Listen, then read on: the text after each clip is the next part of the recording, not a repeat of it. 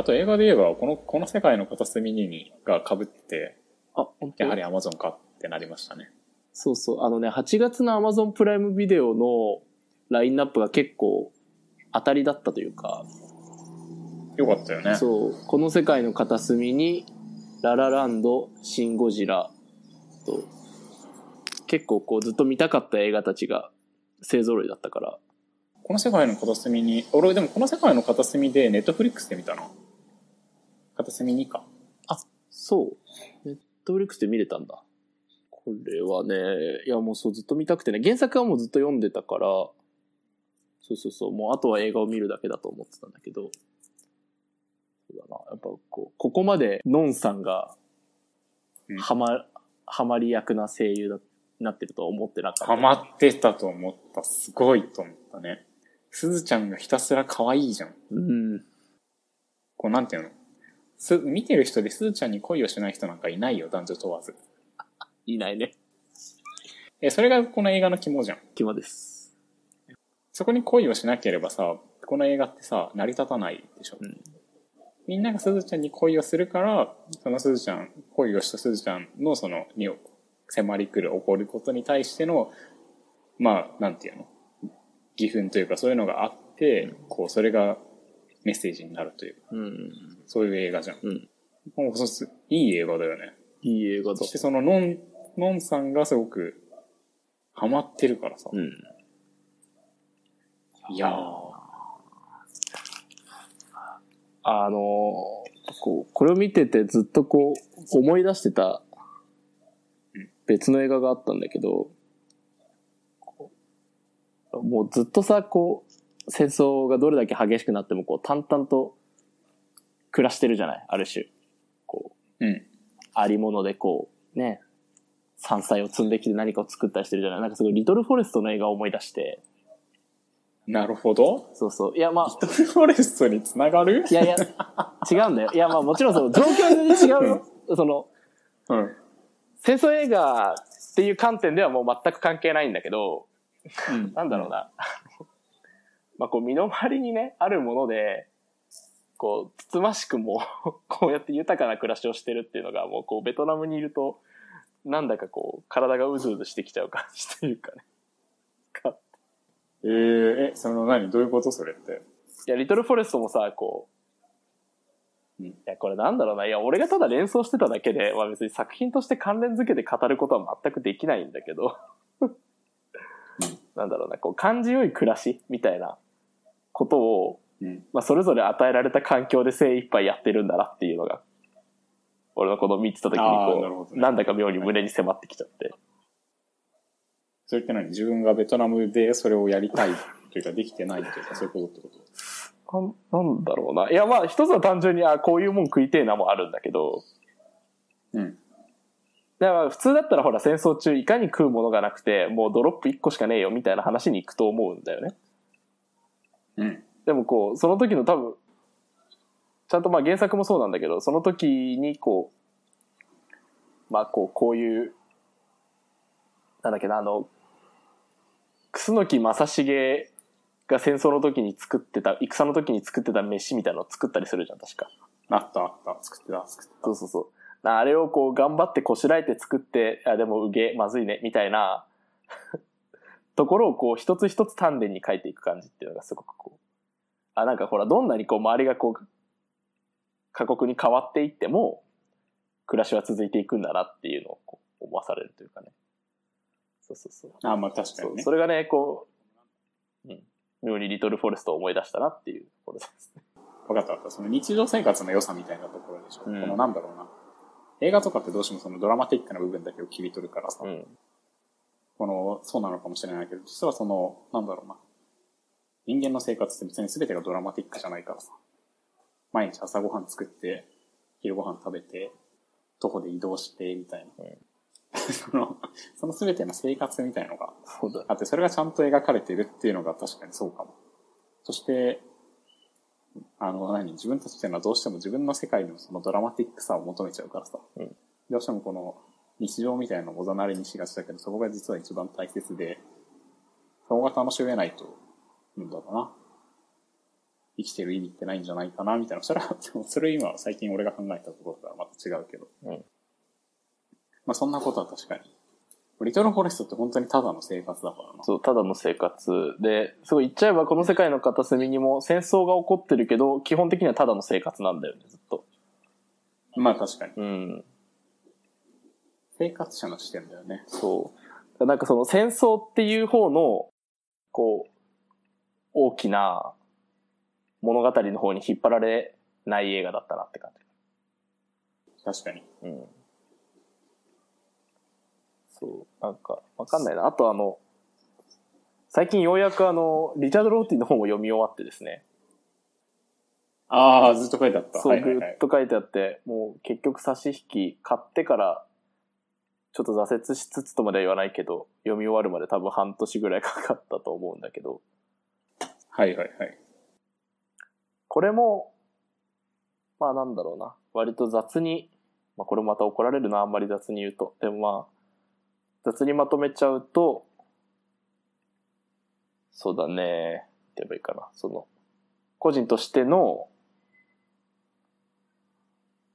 うーんとこう、公共の連帯みたいな。これちょっとまたあの、なんだ、この世界の片隅にとはちょっとまた全然違う話になってくるけど、まあこう公共の連帯みたいな、その大きい、こう僕ら人類の連帯みたいな話と、なんかこうもっとこう個人的に私の性はどうあるべきかみたいなところは、ある種すごく遠いじゃん。個人の物語と、なんか人類の物語みたいなのはすごく遠いんだけど、それをこう、それはどうやったらこう折り合いがつくんだろうっていうようなことをローティがさんがひたすら考えてる本だと俺は捉えてる。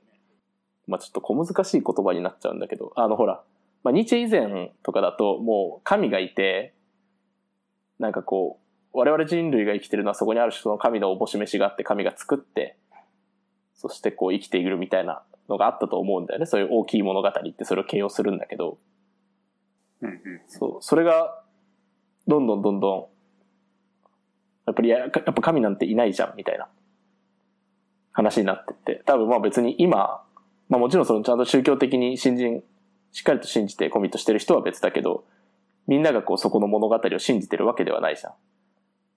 うんアイドルでももうほら、桃江ちゃんだけがすごかった。まあだけとは言わないけど、その数人のトップアイドルがいた時代じゃなくて、ね、こう、うん48グループに坂道に、こう、その他もろもろローカルアイドルまでこう、ものすごい裾野があってっていう、もうこう、無数の物語の時代になってるよねっていう例え方も多分、まあできるのかな。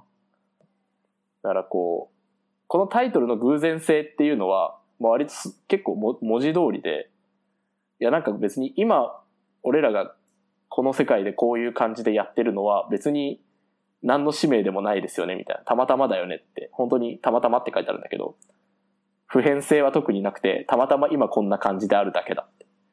いうことをローティは言うわけさ。だから当然その神とか使命とか、そういう、そういうような言葉で、なんかこう自分の性とか人生とかを表現するっていうのも、やっぱ嫌なんだよね。で、でもじゃあそんなにみんなバラバラになっちゃって、みんなをまとめる、一つにまとめるお花物語がなくなっちゃったら、どうやって俺たちはこう、こう一つになれるんだろうっていう、どうやってこう連帯できるんだろうっていう話。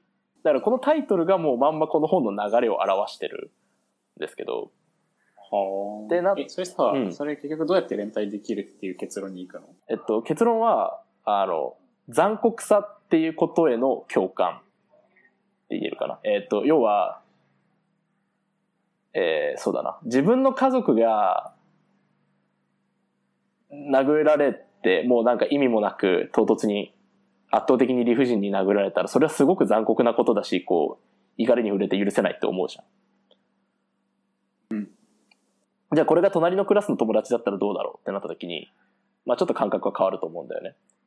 要はその自分たちっていう感覚の範囲が時代によってもどんどんどんどん変わっていってる。広がったり、拡張されたり縮小されたりしてるんだけど、ローティは我々っていう感覚を広げて、自分の家族やクラスの友達、と隣のクラスの友達だけじゃない肌の色が違う全く遠くの国の戦争に被害に遭ってる人たちに対しても、その我々っていう感覚を広げれば、拡張していくことを我々は目指すべきで、その我々の中で共有される残酷さみたいな。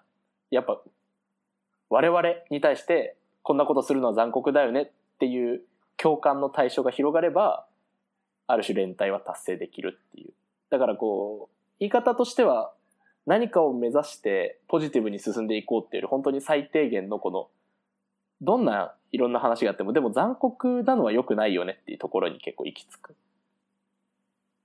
結論だ。なるほど。まあ、まあ確かにそこに行くしかないな。そう、そこに行くしかなくて、で、じゃあその残酷さみたいな、何が、残酷とは何かみたいな話で、ここでどんどん循環論法に陥るのは、ことはもう別にローティは拒否するんだよね。もうこれを残酷だ、まあすごいざっくり言ってしまうと、まあ形状学的な循環論法には用いらず、残酷さに共感するっていうのはもう、もともとあるものとして。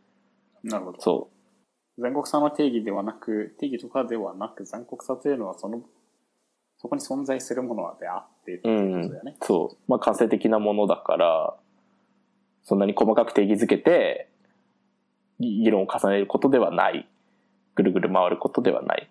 じゃあその感性、残酷なものへの感性って、どうやって磨けばいいでしょうねって言ったら、それはそういう議論、哲学的な議論ではなくて、やっぱりこう小説とか、まあもうよ芸術作品こそがそこに寄与できるんだっていうので、結構ね、この中で結構具体的に取り上げるのは、まあ、えージョージ・オーベルとかナボコフあたりを結構取り上げてたな。ああまあそう。そうそうそう。まあちょっとね、まあナボコフになるとちょっと俺はよくわからないんだけどね。ジョージ・オーウェルはすごいわかりやすいよね。うん残酷さに対するというか。人間の残酷さみたいなのすごく書くな。そうそうそう。オーウェルは。だから、動物農場にしろ、うん1984にしろ。1984は読んだ？読んだ読んだよ。ですよね。あれ、あれはさ結構こう人によっては、あの、1章2章は良くて、第3章はなんかこう余分だみたいなことを言う人も、まあいるらしいんだけど、どうやら。あそうなんだって思ったんだけど、そのローティは結構この3章に出てくる、がっつり描かれるあの、オブライエンっていう人がいるじゃないですか。いる。そうそうそう。もう、まあ、主にこう彼のことをこう、残、彼をこう取り上げてその残酷さみたいなことをずっと論じてたんだよね。もうブライエンは残酷さの塊みたいな。そうそうそう。一度、一度持ち上げておいて、うん。完膚なきまでに叩き落とすというか。そうだから、そうだね。なんかもうあと、容疑者 X の検診もね、あの、結構近い時期に見て読んでたから、あ、だから、石上さんの中には、ホームレスっていうのは、もう我々の中から完全に離れてたんだなっていうことは思った。あ、まあそういうことで言えばさ、俺さ、犬屋敷っていうアニメを見たんだけどさ、うん。それ完全にそれだよお。この、我々対個人の戦いみたいな話だよ。この、犬屋敷っていううだつな上がらないおじいさんと、うん獅子神っていうイケメン高校生と、うん。がその二人だけが突然人類の、人類を破壊できる力を手に入れて、で、石上さんじゃない、石上犬屋敷さんっていうのは、我々の世代の人だから、おじいちゃん、おじいさんだから。おじいさんって60歳ぐらい、段階の世代だね。うん段階12年か。の人だから、まだ我々を信じてるわけよ。ヒーローみたいな。うん。でさ、か、片方さ、高校生の獅子神がさ、まあ俺らに近いからさ、どっちかっていうと個人なわけ。だから大切なのは自分の友達と家族みたいな。うんヒーローなんていないみたいなそういうところなわけさ。うんで、何が起こるかっていうと、犬屋敷さんは人を助けることによって自分が生きている意味を感じる。で、獅子神は人を殺すことによって自分が生きている意味を感じる。が衝突するみたいな話なんだけど、それって、まあ、見ていくと、まああんまネタバレしちゃうとあれなんだけど、見ていくと、あ、これっていうのは、その、我々、まあ、その言葉を借りるんであれば、我々を信じている世代と我々を信じていない僕らの戦いなんだろうなって思うし、それをとても綺麗に描いてるから、なんかその話、犬屋敷をすごい思い出したね。へえ、これはアニメか。映画化もされてるんだね。映画化もされて実写だけどね。うん犬屋敷はね、とてもいい、いいアニメ。すごくよく考えてある、それを。その、俺もずっとそれを最近思ってて、その個人化していってるって思ってるから、そのみんなが信じてる神は死んだみたいな話も前ししてたじゃん。うんまあ、ニーチェじゃないけど。うん。うんそれでその自分らのさ世界の範囲っていうのがすごくこう細分化されていって狭くなっていっているような気がうん。していて、それはすごく綺麗に書いてあったね、うん夢屋敷っていうのは。ほほで、その、だから、それね、すごくローティの話につながると思うよ。うんこれ。は。絶対見た方がいいと思う。だったら。オッケー。我々と個人の戦いだからね、これ。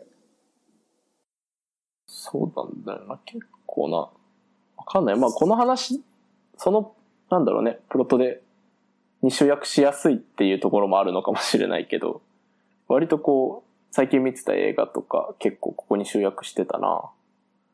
まあね。そう、すごい。まあ、それこそそのさっきのこの世界の片隅にも、なんだろうな、戦争映画だけど、その戦争の大きな動きではなくて、ずっとこの鈴さんのこう個人の物語だけにこうフォーカスしてる感じとか、まあなんか結局システムと個人みたいなところをずっとなんかな、わかりやすく意識しちゃうのかもしれないけど。てか、だからそのさ、南海ジュニアのさ、時の世代というか、段階の世代だったらさ、この世界での片隅にはさ、受け入れられないんだよ。つまんない映画なんだと思う。ああ。それよりももっとヒーローが欲しいんだよ。英雄が欲しいんだと思うんだよな。そうだでもな。俺らは今さ、英雄なんてものを信じていないじゃない？あんまり。信じてないですね。だからスーパーマンっていう映画は受けないじゃん。うん。それよりももっと個人の話を見たいしさ。うんそのなんていうか、もっとパーソナライズされていくというか、そういう気がするんだよな。そうか。そうだね。だから NHK が72時間とかやるんだと思うんだけどな。ドキュメント72時間。そう。面白いね。そうなんですよ。だからまあやっぱ個人化するんだと思っているんですけどね。インターネットで何が起こったかっていうと、それは極度の世界の細分化だったと思うんだけどな。そうだな。てか、子が浮き出しちゃったと思うんだよな。インターネットのせいで。生地コンテンツを選べるから。うん。テレビの時代はさ、うん。良くも悪くもテレビだけじゃん。うん。だからみんなが同じことを知ってたんだよね。うん。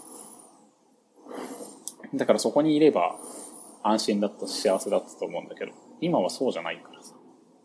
自分はこれが好きで、っていうのをさ、共有できる相手が必ずどこかにいてさ。うんでもその世界って実はとても狭くて、うんこうみんながみんなじゃなくて、その、ジャンルがすごくもう、無限増大していくと思うんだよな。うん。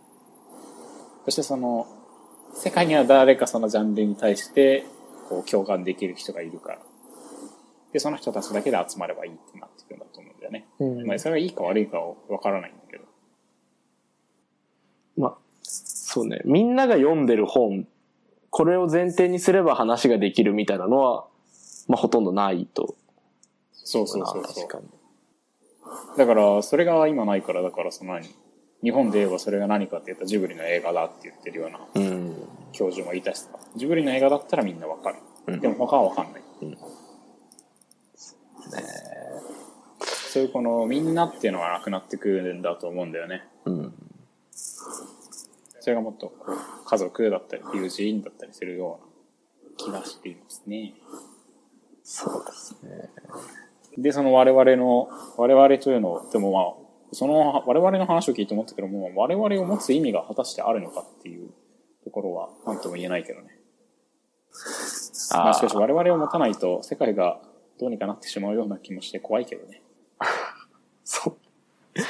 まあ、割とあの、サンデルさんの本の、まあ割とわかりやすい本のサンデルさんの本とか読んでると、マイケル・サンデルの本とか読んでると、まあなんか結構そのあたりの話になってくるんだよな。あの、ね。コミュニタリアニズムのこう観点だから、こう、まあこう、個人リベラルみたいなところがある程度こう行き着くとこまで行っちゃったけど、いやちょっとこれってどうなんでしょうねっていう感じがすごいサンデルさんからやっぱ強いから、で、そのこう共同体っていうことをやっぱりこう形成していかなければな、良き共同体に向かっていかなきゃいけないよね、みたいな話だと思うんだけど、あれは基本的に。うんうん。そうだよな。まあなんかずっとだからそこで揺れてるのかな、なんか。まあ、というか、なんだろうな。古い共同体っていうのはもう不可能だと思うんだよな。インターネットあるし。うん。この新しいタイプの、あ何かわかんないよ、俺も。でもその何？みんながみんな同じものを信じていた時代っていうのは多分もう終わるんだと思うんだよね。うん。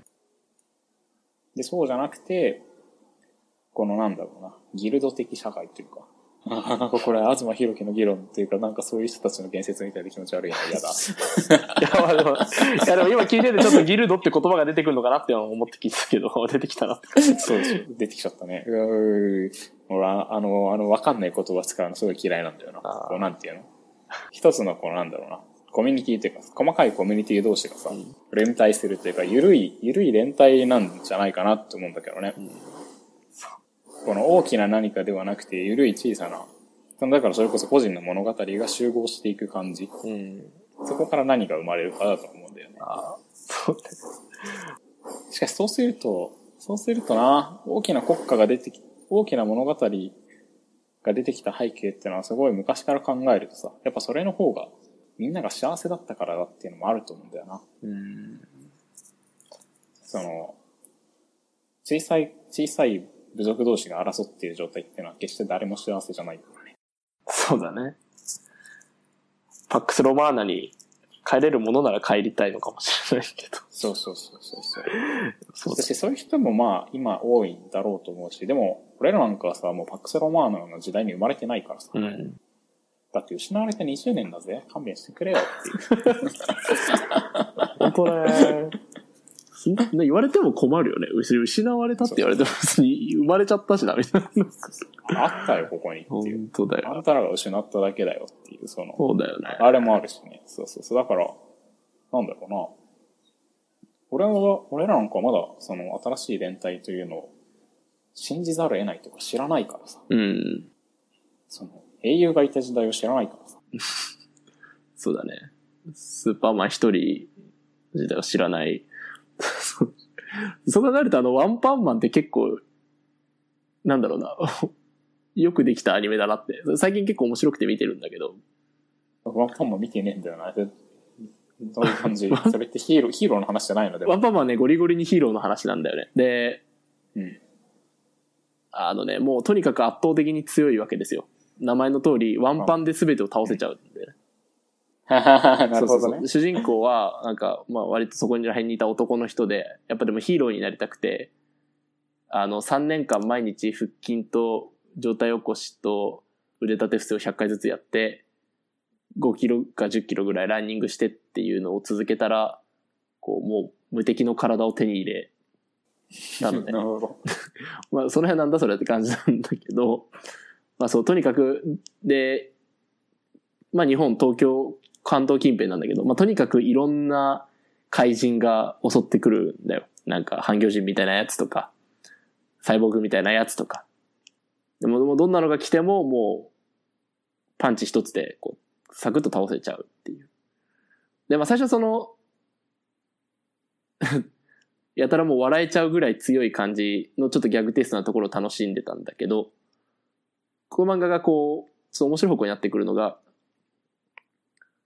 なんか知名度が低いことを気にしだすわけね、主人公が。主人公の、主人公のあのヒーローの名前も埼玉さんって言うんだけど、ワンパンマンはその埼玉さんそうそうそう、別にタイトルであって、ワンパンマンって名前じゃない。